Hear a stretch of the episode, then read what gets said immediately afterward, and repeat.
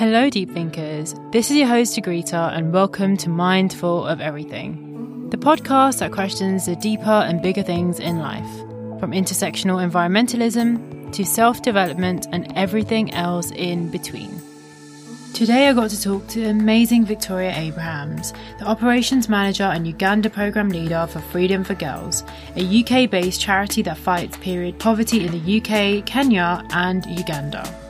In this episode, Victoria talks about everything there is to periods, the social stigma around them, and lack of education on the female body, which feeds into decreased access to sanitary products for menstruating women and girls that can't afford them. Victoria's journey began when her work as a prison law consultant exposed her to the differences in treatment of men and women in criminal justice systems, and now she helps in advocating in importance of destigmatization of periods as a way to empower females and dismantle a section of patriarchy. Welcome, Victoria, to the show. I hope you're as excited as I am for this show. Yeah, definitely. Thank you so much for having us, Agrita. So, I think to start off, it would be great if you could tell the audience how Tina Leslie, who's the founder of Freedom for Girls, came about in starting Freedom for Girls, and how did you end up in getting into the charity? Um, so, the short story, the short version of the story is that Tina was working on um, a mother and baby unit project in rural Kenya. This was in 2016, uh, where she noticed that a number of the women and girls who she was working with were unable to support themselves with their periods. Uh, they didn't have access to products, and then speaking to more local leaders, she realised that it was it was a, a statistic of she said 60% of women and girls were unable to afford or access some kind of menstrual protection. Mm-hmm. So from there, she started to work with um, a grassroots NGO based in Kenya called the Maji Safi Project, and they started to create the washable reusable pads. Um, and we worked with them to distribute them across the communities, especially for rural women and girls who couldn't have access to as easy access sorry, to the disposable ones available. So the that yeah that was how the project was born in kenya um, initially like i said four years ago now. Gosh time really does fly. Um, and then on returning to the uk um, same year tina because her day job is in public health was speaking with a colleague who said that's an- amazing. Um, but i've been contacted by a teacher who has told us that some of their students are also missing school like they're choosing to have their periods at home because they would rather have it in the comfort of you know their bedroom or whatever and not have to worry about any issues um, if they were to be at school whether that be on comfort potential leaking and so on because they couldn't afford product product sorry. Um, so from there she then kind of replicated what we were doing in in Kenya but with um, the support of product providers and other wider partnerships um, across West Yorkshire asking for donations of products and then distributing them across the school. So the project really started, and that's hence the name Freedom for Girls, um, on the basis that young women and girls were really needing that support at an education level because purely because they were getting periods every month, they were deciding either to drop out of school completely, a really big issue in, in Kenya where we work, or they were missing those days of school. And if you add that up, five days a, a month every month was becoming a problem for so many girls. Like opportunities were just being missed, like yeah. not just educational, but capacities to kind of socialize, feel normal, feel like your life wasn't on hold, and so on. So, yeah, that was way back in 2016 in terms of my involvement, I my career path has been really random. I specialised in an area of human rights law when I graduated um, and worked with uh, prisoners. So I was representing men and women in prison custody following their conviction and looking at how they progress through their sentences. And I quickly began to feel a bit of an interest or like a specific interest in the women's estate and how women and female prisoners are treated differently in the criminal justice systems. And um, I had a client actually um, from a long, from way back before Tina started this, um, who had been, um, she had learning difficulties, like, and she had, a, she was in her sixties, serious learning difficulties, other mental health problems as well. Um, and she had been transferred to an open prison where you're allowed to kind of go on day release. So every day, um, when you reach that point, um, in terms of privileges, you are able to engage in, in community work. And she, on her return from one of the days that she was volunteering in the community, she was asked to strip search and she became very panicked, um, very worried because she was on her period, and so she didn't want to have to go through that Oh, exactly. God. She didn't want to have to go through the strip search with a male officer, should I add? Yeah. um, and so refused. From that, the prison governor then did what they call an adjudication, an internal prison dis- disciplinary process, and returned her to a closed prison. But as her sentence was, um, like for the type of sentence that she was serving, this meant serious detriment on her overall access to liberty and, and her progression. Um, there've been no disciplinary issues throughout her entire sentence. Like I said, her offending was much around the fact that she had serious learning difficulties and mental health issues, and purely because she'd had so she refused to have the strip search because of her period. And sorry, I completely forgot a main point. She didn't have any products because she was a Mm. prisoner. She didn't have any access to money or access to products. She was only using toilet paper. That's crazy. Cra- absolutely crazy. And and this again, like I said, it was way before Tina's time, but it was 2012. So we're not talking like back in the 80s, 90s. Yeah, exactly. com- yeah, conversations around this kind of menstrual equity movement were new. They were, you know, we're still very much in like the era of like iPhones and tablets and stuff like. So this is should not have been happening. Um, but that's what really inspired me to then start to work in much more uh, women's sector um, areas. So specifically within the charity sector, and I was working in a project that was purely for women and girls um, in Leeds when I moved from London to Leeds, and then I met Tina through that work. So I already had a passion around understanding why women's issues are so far removed um, from general conversation, why periods, for example, are so underspoken about. They are, you know, private, secret issues that even when, you know, you look at the things that men or the rest of the wider society look at in terms of their knowledge of periods, like, for example, TV adverts, they don't paint the, the reality of what it is to have a period. Yeah. Um, and I think that for me, the more that we started to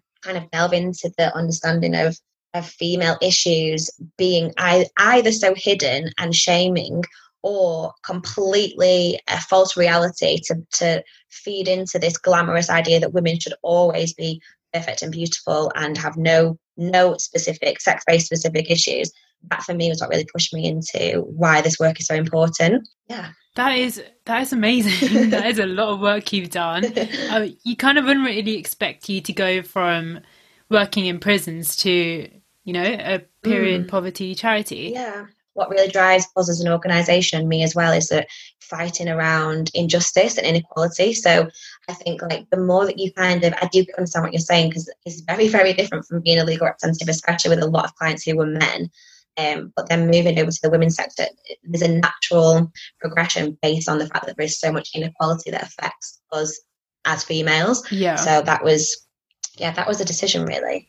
How would you define period poverty? A lot of people know that, for example, people can't afford um, good sanitary products, but they don't really know what the issue is and not really aware of the extent of the issue. So, how would you define period poverty? So, Freedom for Girls subscribes to the definition that was born from the Plan International report of 2017, which really was a kickstart in the overall movement and what significant number of the grassroots activists contributed. And we look at it as a three, like a three pronged, three layered approach. And first and foremost, as we've identified, the biggest issue that comes to mind is the lack of affordability or the access to products. Yeah. Um, the second element, the definition that we we find is as important in doing the frontline work is poor education around mental health and, and menstrual cycles in general. So Yeah. looking at the as an example the UK school curriculum on what is menstruation, the only requirement that's allowed,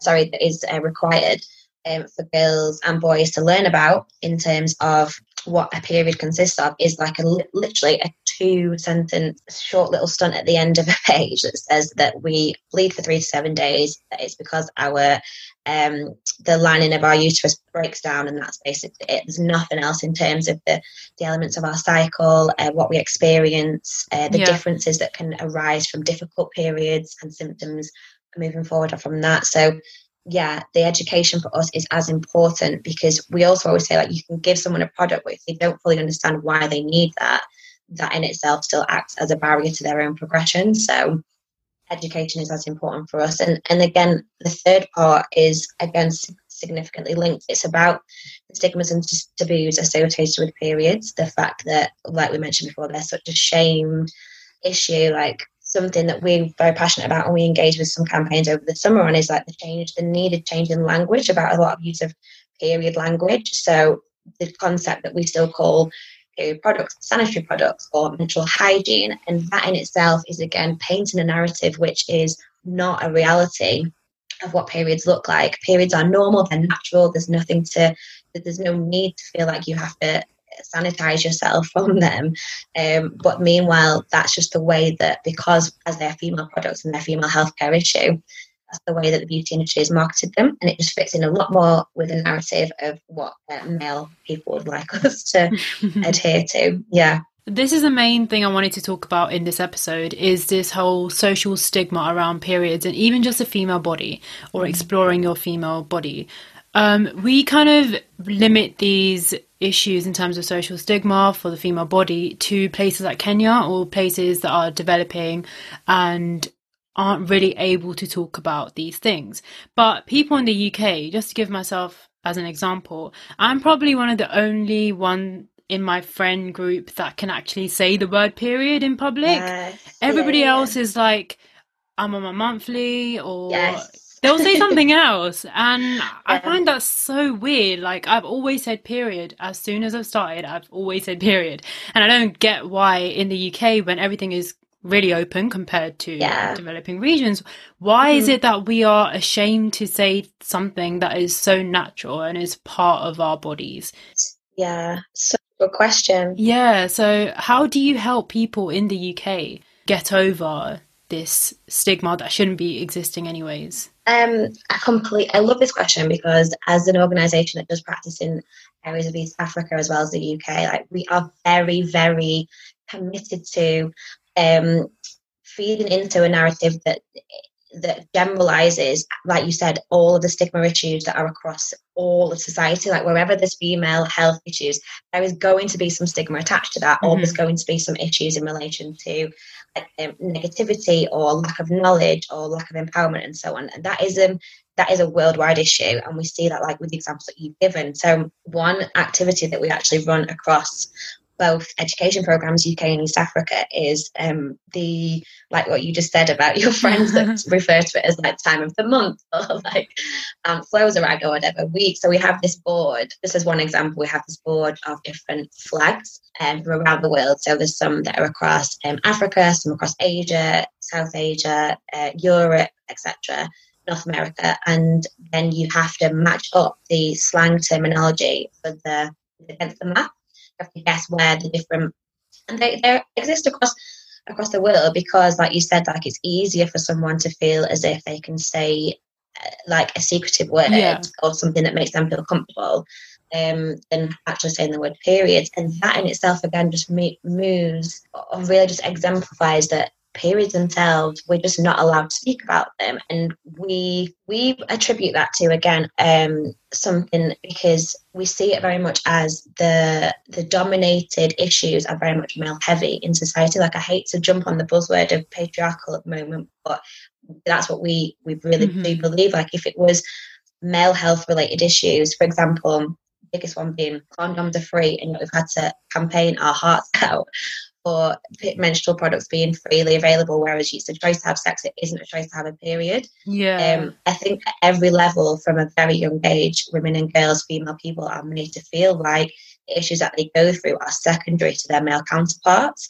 Don't get me wrong, there's some really big similarities between a young person's experience, whether they're born male or female, yeah. in many ways, but simultaneously, like the way that young women and girls develop is very different. And if you even in a, not just in an internal physical level, but an emotional level too. And then if you look at the wider add-ons that society brings into the scenario, women and girls and, and female people are almost punished as a result of this experience that they go through. If we weren't, and why don't these adverts with the blue liquid on maxi pads, why wouldn't it be red? Like one of my favorite so true yeah. so true like one of my favorite activists and comedians writers dame baptiste like does this amazing sketch on like why is it when men are happy to talk about violence and blood and in a situation but when they're talking about getting with the girl and they found out that she was on her period they freak out. Like, yeah. what is why does that happen? And again it just for us it definitely comes back down to sex-based inequalities that are really perpetuated from a very young age, but you know, even top down from this idea that systemically we are governed by what men want and how they want it. So that for us is something we really try and um, we really try and bring out of the young people that we work with. We we ask them to really question, like, because a lot of them as well, as you can imagine, Agrita, at the ages of like 13, 14, when you've got some like older people standing in front of them saying, girls, you can talk to us about your periods. Like, tell us about this experience. They half of them will like, yeah, really do dumb freeze. Yeah, yeah, but half, yeah, exactly. They freeze and they just say no, it's private. I don't want to, um, which we completely respect as well. But I think even having those initial conversations by saying it is okay to talk about your period in a way that is completely comfortable to you, even that opening a door of some form is important. Otherwise, anything else that we always and we always caveat this with anything else that you're experiencing that is health related or mental health related, the likelihood is that they're not going to want to talk speak up about it, and that is a problem. And it's exactly the same for issues that our beautiful babies in East Africa are dealing with, as well as the girls that we work with back here.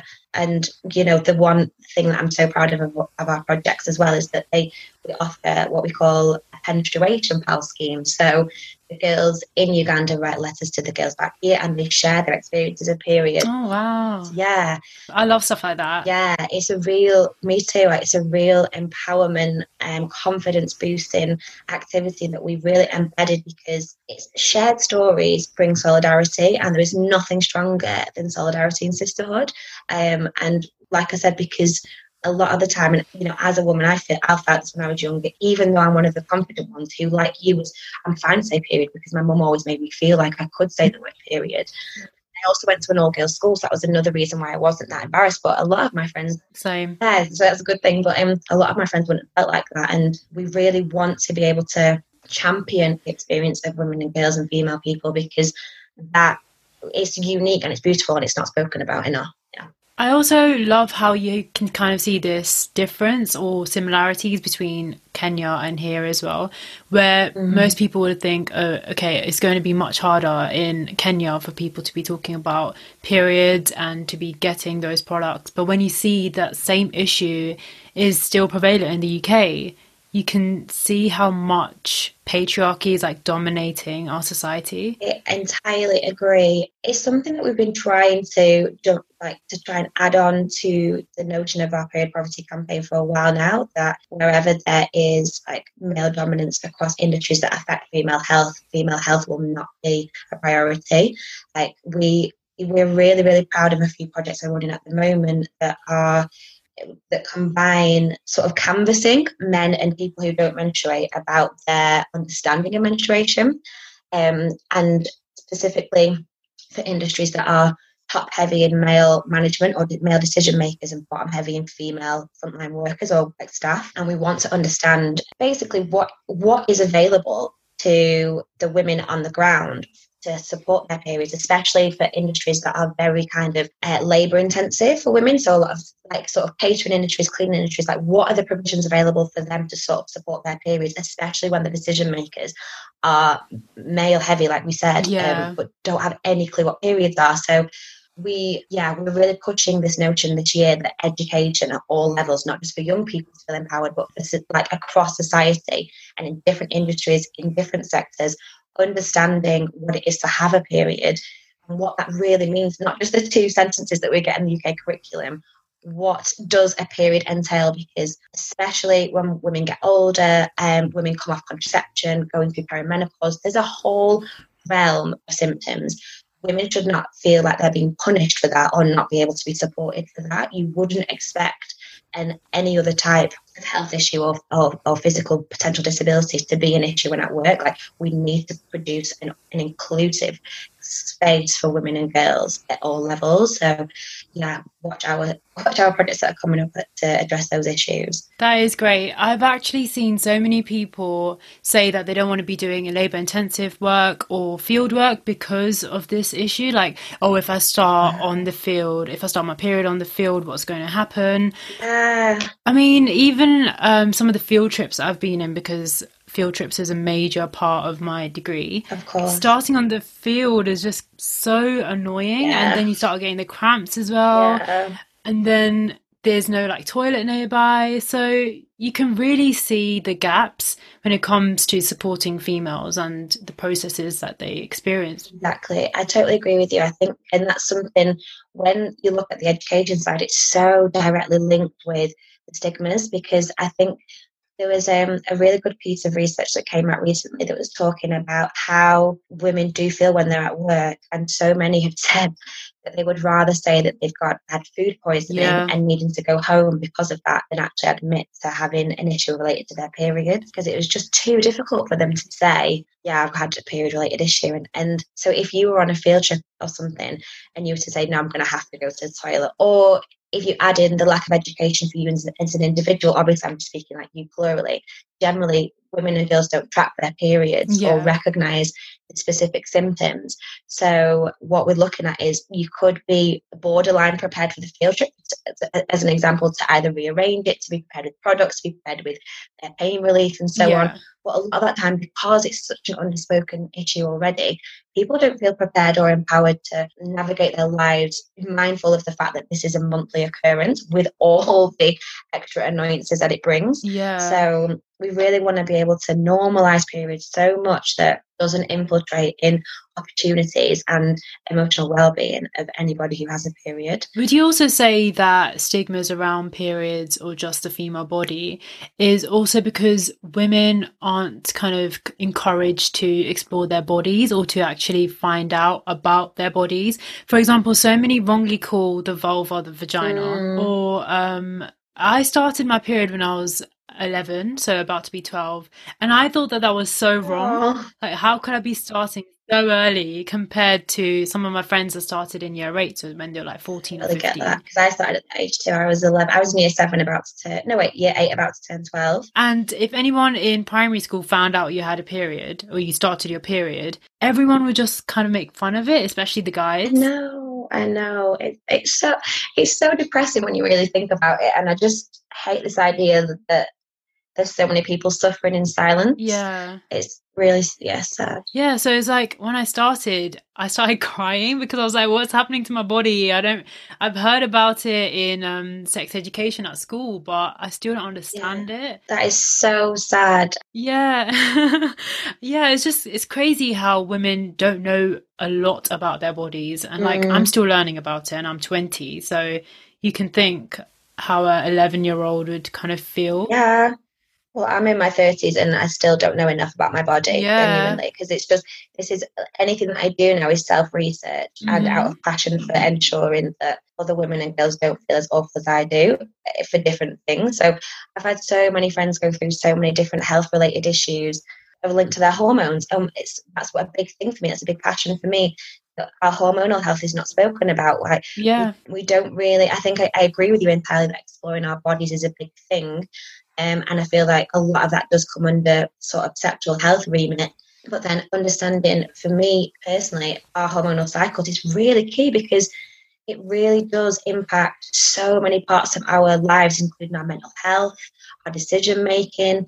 There's a part of our cycle that we have more of a stronger creative brain and are more motivated.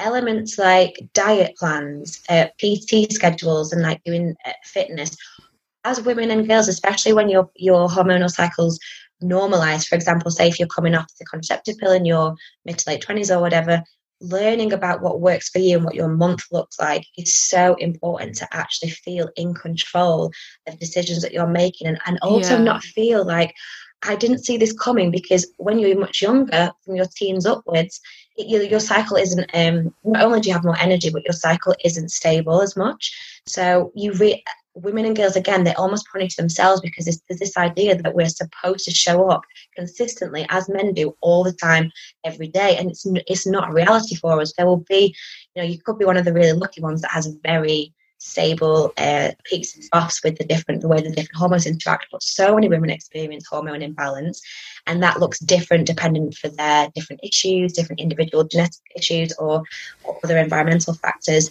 The fact that we don't have that knowledge or we're not encouraged to have that knowledge is really frustrating in my opinion. Um i've had to really self-learn a lot of that stuff and going through my own health issues to then look at how does that impact with my hormones and then seeing that reflected in so many of my other friends experiences as well. It's very very simple things but i guarantee that when you go to your doctor as a woman or girl and you present yourself with xyz symptoms they will not look at your hormones as a as an issue in the in the first instance. They will never say well actually let me consider yeah. doing hormone samples for the day one day five and day 28 of your cycle. It just wouldn't wouldn't be something that they, as their first forethought and even when if i tell you agree that one of my health issues started when i missed uh, two years of having periods. Oh God! And they they didn't ever check. Yeah, they didn't ever ever check the hormones. So luckily, that's crazy. So crazy. Um, and I, I know I'm not isolated in this. Like, there's no. I know I'm not. Like, luckily for you know the good sides of social media and and the activism that happens on Instagram it so provides so much more information and a community of people that go through this. So, like I said, I know I'm not alone on that, but it shouldn't take people uh, to experience really difficult times to or, or even just have to really forcibly advocate for themselves before their GP for this to be taken seriously. This should be dealt with as an as an issue for females everywhere, as opposed to well, how would you know, like we said before, like patriarchy governing all levels of, of systems and, and organizational structures filtering down in healthcare. It's happening. If it didn't, why aren't our hormones being checked as regularly? If our healthcare systems aren't even aware of what a female body can go through, then you, you can't really see how, you know, these healthcare systems can help us. You kind of start feeling helpless in a sense. Definitely. I would, yeah. I mean, again, I can speak from personal experience, definitely feel helpless you because if they're not looking at all things that could be availably wrong to someone who's female, that means that they are giving you answers that aren't correct. So, and you know, like I said, with the Instagram communities that I've come across with different networks of people who've had similar health issues, like they'll go back and forward and back and forward. Is it a thyroid issue? Is it, I don't know, stress related? This, the term psychosomatic became so synonymous with me just appearing at a doctor's place and them telling me, oh, don't you think you're stressed? And I'm like, I'm an intelligent person. I understand my body. Please, yeah, just please do some investigations. And not one, not once was it a female hormonal health related uh, investigation. Yeah, it's it's crazy. Yeah. Obviously, Freedom for Girls has done so much work. You've already told me so much about it. But could you kind of give some of the main achievements that the charity has made so far? Maybe some success stories of girls that you've worked with, whether in Kenya or the UK?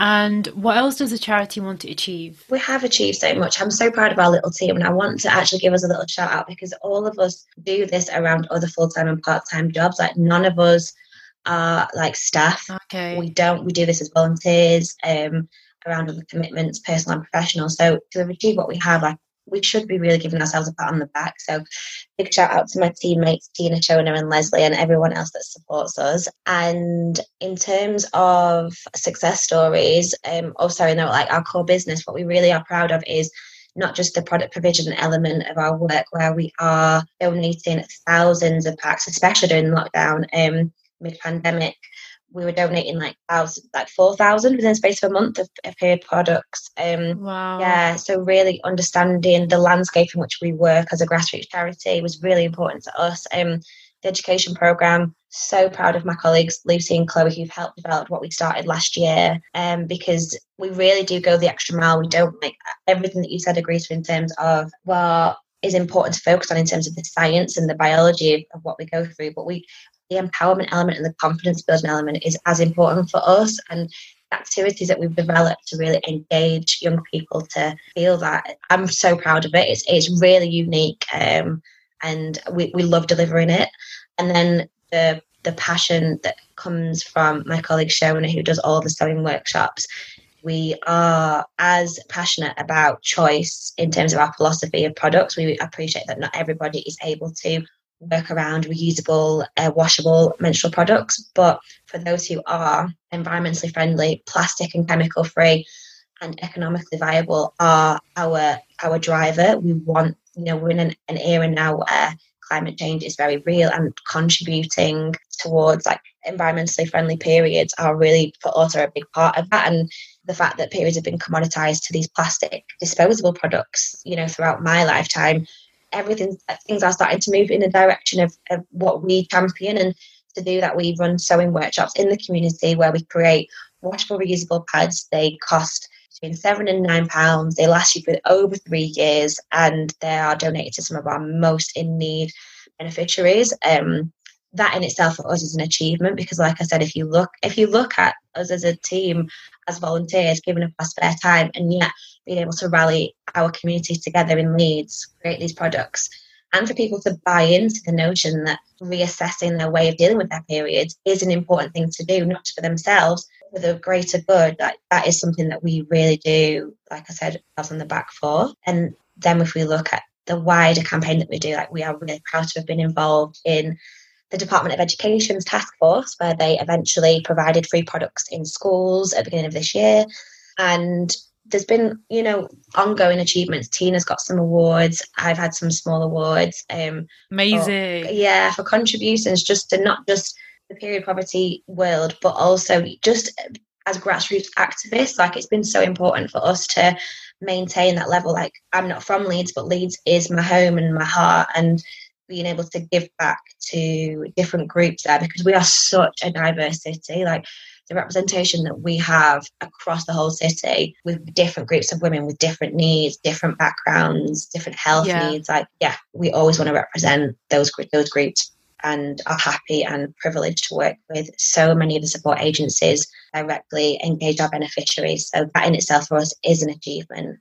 Did you ask me for a success story? Yeah. One of my favourite from the groups that I work with in Uganda was um, a young woman who she'd had to drop out of school. She was 15 because um, in Uganda you, you, you have to pay to access any level of education. And she, um, yeah, she had to drop out. She was 15. She was essentially going to be scouted for a, I think it was a football or basketball scholarship from a college or further education institution um, in the capital and she had to drop out of school completely because she couldn't afford products. So when we worked with her, we not only encouraged her through the product donation from the sewing workshops that we run in Kenya to stay on board, um, but also to work with us to feel confident and we developed her as an ambassador. So she was then working on how to encourage younger people to engage with people that they trust about their periods and, and how to manage their periods. And she was actually, this was such a heartwarming thing last year when she was showing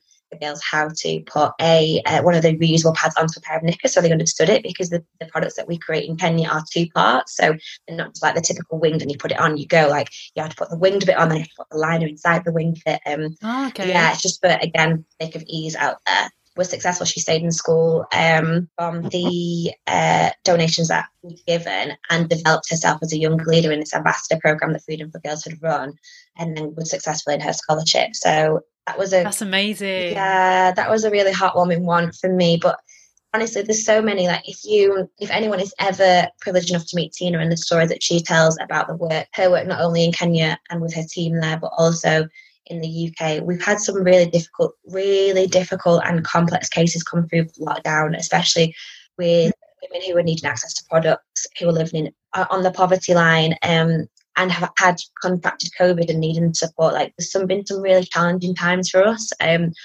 but the the the kind of and it's we don't need this or ever ask for it, but the gratitude that people show us because again, periods are really hard things to go through. So if you combine that with, you know, living in poverty, living in really close proximity with people who had the virus at that time, yeah, different emotional mental health issues. Some women that we work with are homeless. Some of them are fleeing domestic violence to move into a refuge. If you combine all of that with also getting your period, it can be horrendous. So the fact that we're there mm-hmm. as a not just someone to drop off products for them, but as a listening ear, like oh, I've had really bad pains this week and I just really didn't need that and blah, blah, blah, blah. And again, like I mentioned before, like the solidarity that women should be like encouraged to feel between each other for this experience that we go through that is so unique, that is so important as well. Um, that for us is is part of the success story too, that we are normalizing that conversation. Yeah, that's what I was going to ask you about as well. It must have been so hard for women in the pandemic, um, especially those that are furloughed and don't have that source of income or it's not strong enough to be providing them with food, let alone sanitary products. So, do you think that um, the use of the products that you donate to people has increased because of the pandemic?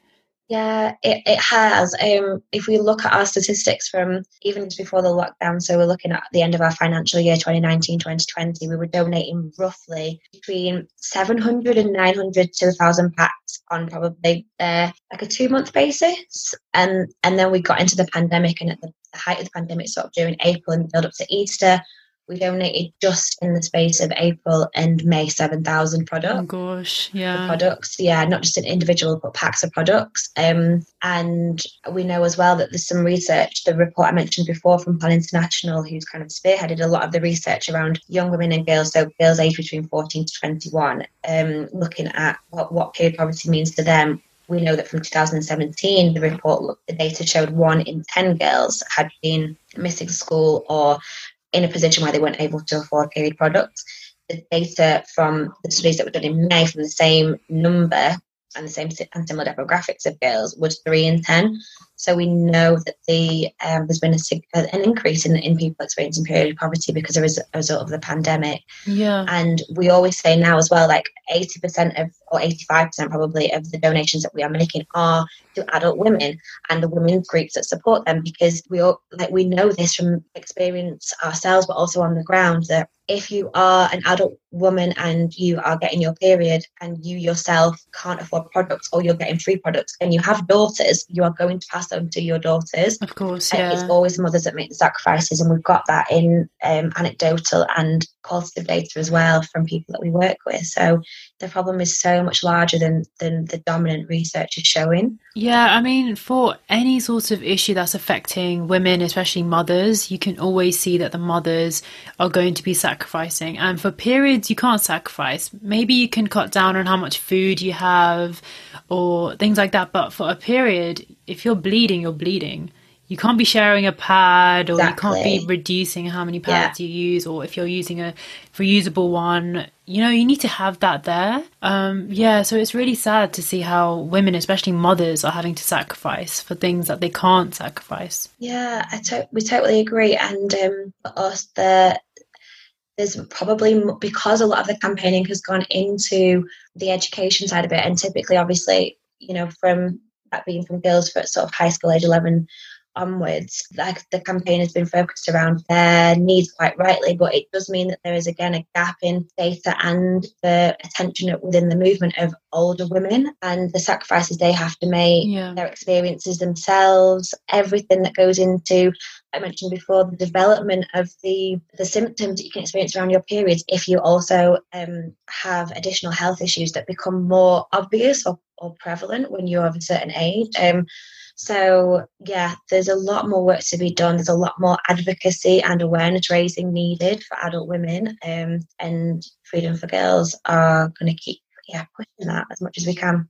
How do women that are wanting to access your products, how can they get them? So can you get them from your website or could anyone call up? So our website has um, a donation uh, request page. Okay. We don't have, uh, as with all volunteers, we don't have like an office line. Um, so a website is usually best. Um, there's a contact us page. So if you wanted to talk about more than just um, access to products and anything else that we offer, send us an email on the website, just freedomforgirls.co.uk. Um, we, we also encourage support agencies that are dealing directly with women who, for example, if you are a support agency that looks at mental health needs of women that are going through domestic violence, typically you're also offering them food parcels because a lot of those women are living in poverty. And within the food parcel, we will be donating products to them. So you can either contact us if you are a support agency or someone doing community based work with different groups of women, or if you're an individual. Amazing.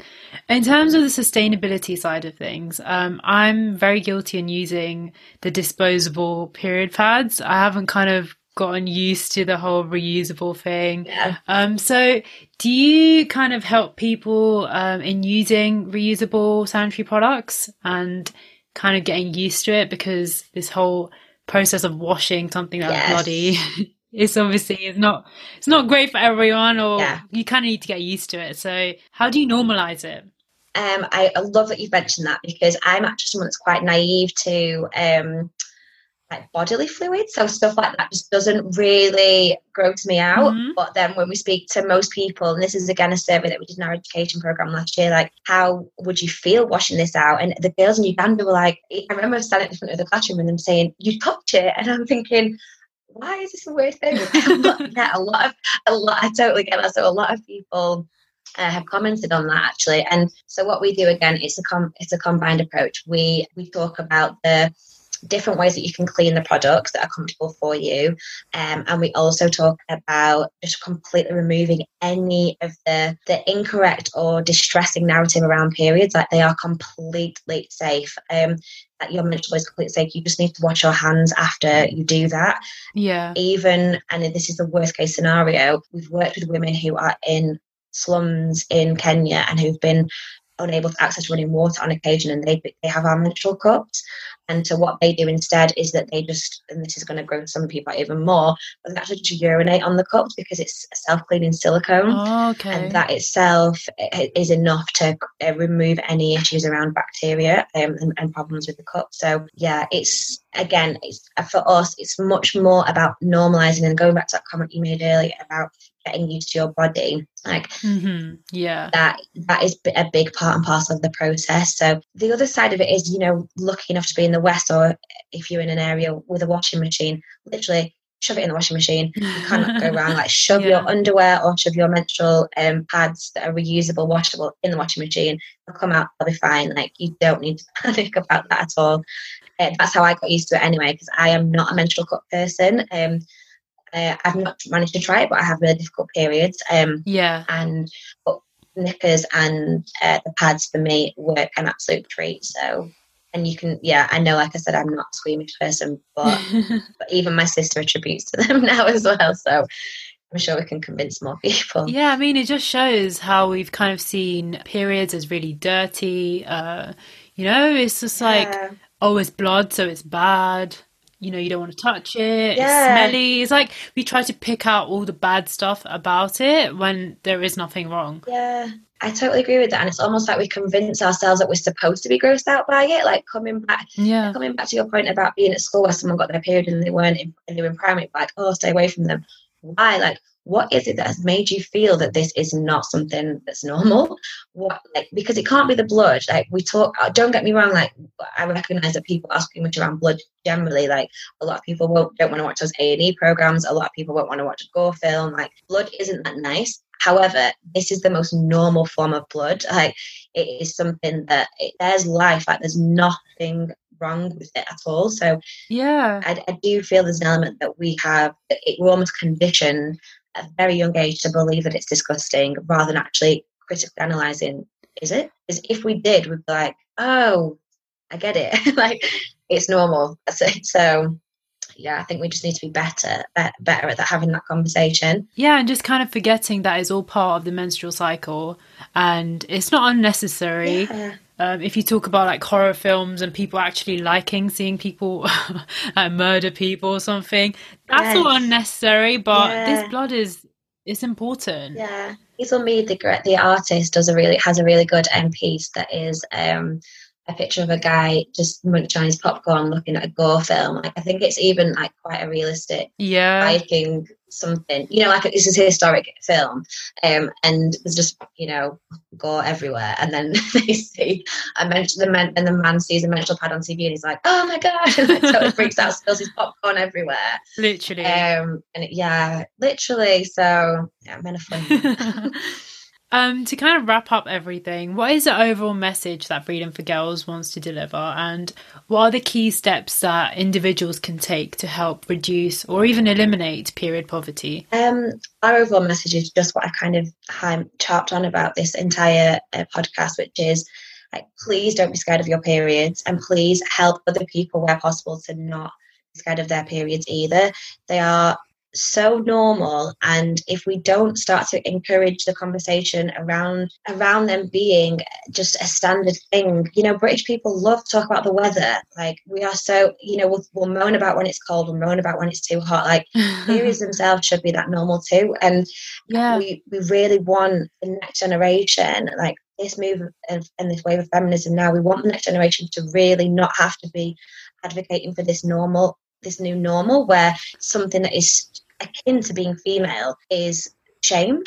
Um, and you know, if you look at some of the really awful case studies around the world, there was a young woman uh, who committed suicide last year in coming up to the one year anniversary actually. Uh, she had stained um, her period blood had gone onto her school skirt and she had stained her skirt and her, she was shamed by her teacher and student and school mates um, for doing that and so that was a huge tragedy. And you know, there's some women who have been um, banished to what they call menstrual huts in certain parts of the world when they get their periods and have died from either freezing, starving, or smoke inhalation. So again, you know, we should be unapologetic about this. Like men just need to get used to the fact that it's something that we can't help. Like there's so many disgusting things that men do yeah. internally in terms of lad behavior that women just turn an eye like you know either get involved with or just ignore completely. And yet you know for this issue we are being forced to hold like to have it as an experience in secret. And that just that really needs to change because for us there's bigger systemic inequalities sex-based inequalities at play. And if menstruation is going to continue to be one of those things it means that the overall conversation about sex-based equality is never going to achieve what it needs to. There's always going to be this issue that women who want to get pregnant should be demoted for whatever reason or not progress for, for the same reason. Um, it is all part and parcel of the same thing. So yeah. yeah in terms of helping period poverty generally like we said the definition is the product it's the stigma and it's the education. Like think always remember that moving forward. Like don't be scared of your periods. Don't be ashamed of them. Don't feel like you have to sing from the rooftops about it. Like i want to be everyone's advocate but that's not for everybody just make sure that you know that you can talk to someone who you trust about it mm. and encourage almost other people to do the same because the more it becomes the norm the less will be these circumstances in which people are punished or punish themselves for it. We've got some amazing projects coming up that we'd I'd love people to get involved with, particularly around the, the racial injustices that happen across female healthcare. Um, that project is called Black Women's Menstrual Health, and we're looking at supporting um, women and girls from African or Caribbean heritage to understand how they are able to advocate for themselves in front of healthcare professionals better, um, as well as raising awareness um, amongst healthcare professionals in terms of the their own unconscious biases and how they deal with with black women and girls and the issues that they go through. There's a lot of evidence, and we're hopefully going to contribute some of that evidence by doing some surveys and focus groups in terms of why it is that black women are treated differently in health, in health, and particularly for us, the mental health. Yeah. Um, and then for anybody who wants to really you know contribute to us on an education level and an empowerment level the project that I'm really proud of that I'm running alongside my colleague Esther is the what advice would you give to your younger self? And it's a letters project. So Yes. I'm going to be joining that as well. I'm going to be sending over a letter. Oh brilliant. Yeah. I'm so pleased. I'm so pleased. So it's ultimately it is me as a 32 year old woman, can I remember a point in my life where I would want what I know now and who I am as a woman now to have been my own best friend at that time? Like, mm-hmm. and if that is, if if I can find that person of me, which I know I can, having gone through different things, like what advice would I give them? So I'm going to write a letter to that version of Victoria, and I'm going to tell her what she needs to hear, what she should do, and how she should feel. Um, and we're not only going to incorporate that in our education sessions, we're also going to put it together in this gorgeous book with some of the letters from the girls from Uganda, from Kenya, from our education program here, some artwork from some of our amazing feminist activist artists who have worked and supported us from back in the day. And yeah, make it into a book so that we can scream much more about this issue and also do a bit of fundraising to continue the work that Freedom for Girls and other grassroots charities are doing around the very real but awful issue of period poverty. Please let us know when the book comes out because I'm going to be the first one to buy it. Ah, brilliant. And I expect your letter in there as well. yeah, definitely. Brilliant. Yeah. Thank you so much, Victoria, for coming on. And, you know, you have such a busy schedule, I can imagine. So thank you for taking out some of your time to come out here and talk about period poverty and how periods and not talking about them is essentially just contributing to gender inequality, female inequality. Perfect. Yeah. No, thank you so much for having us, and it's my absolute pleasure. And everything that you're doing as well, just to kind of put us on a platform and utilize your platform is so important too. So, thank you, and, and hats off to you too. Such an informative and super engaging episode. I've been wanting to discuss period poverty as long as I've been running this podcast, so this episode was really special for me. To participate in the Letters Project and to find out more ways in which you can support Freedom for Girls in their work, head over to my website, mindfulofeverything.home.blog. Remember to subscribe to the newsletter and the podcast on your favourite podcast apps. Connect with me on Instagram, Facebook, Twitter, and Pinterest. You can also support Mindful of Everything through purchasing my fully recycled acrylic pin badges from my website and leaving reviews for the show. Stay positive, stay safe, and until the next episode, happy listening.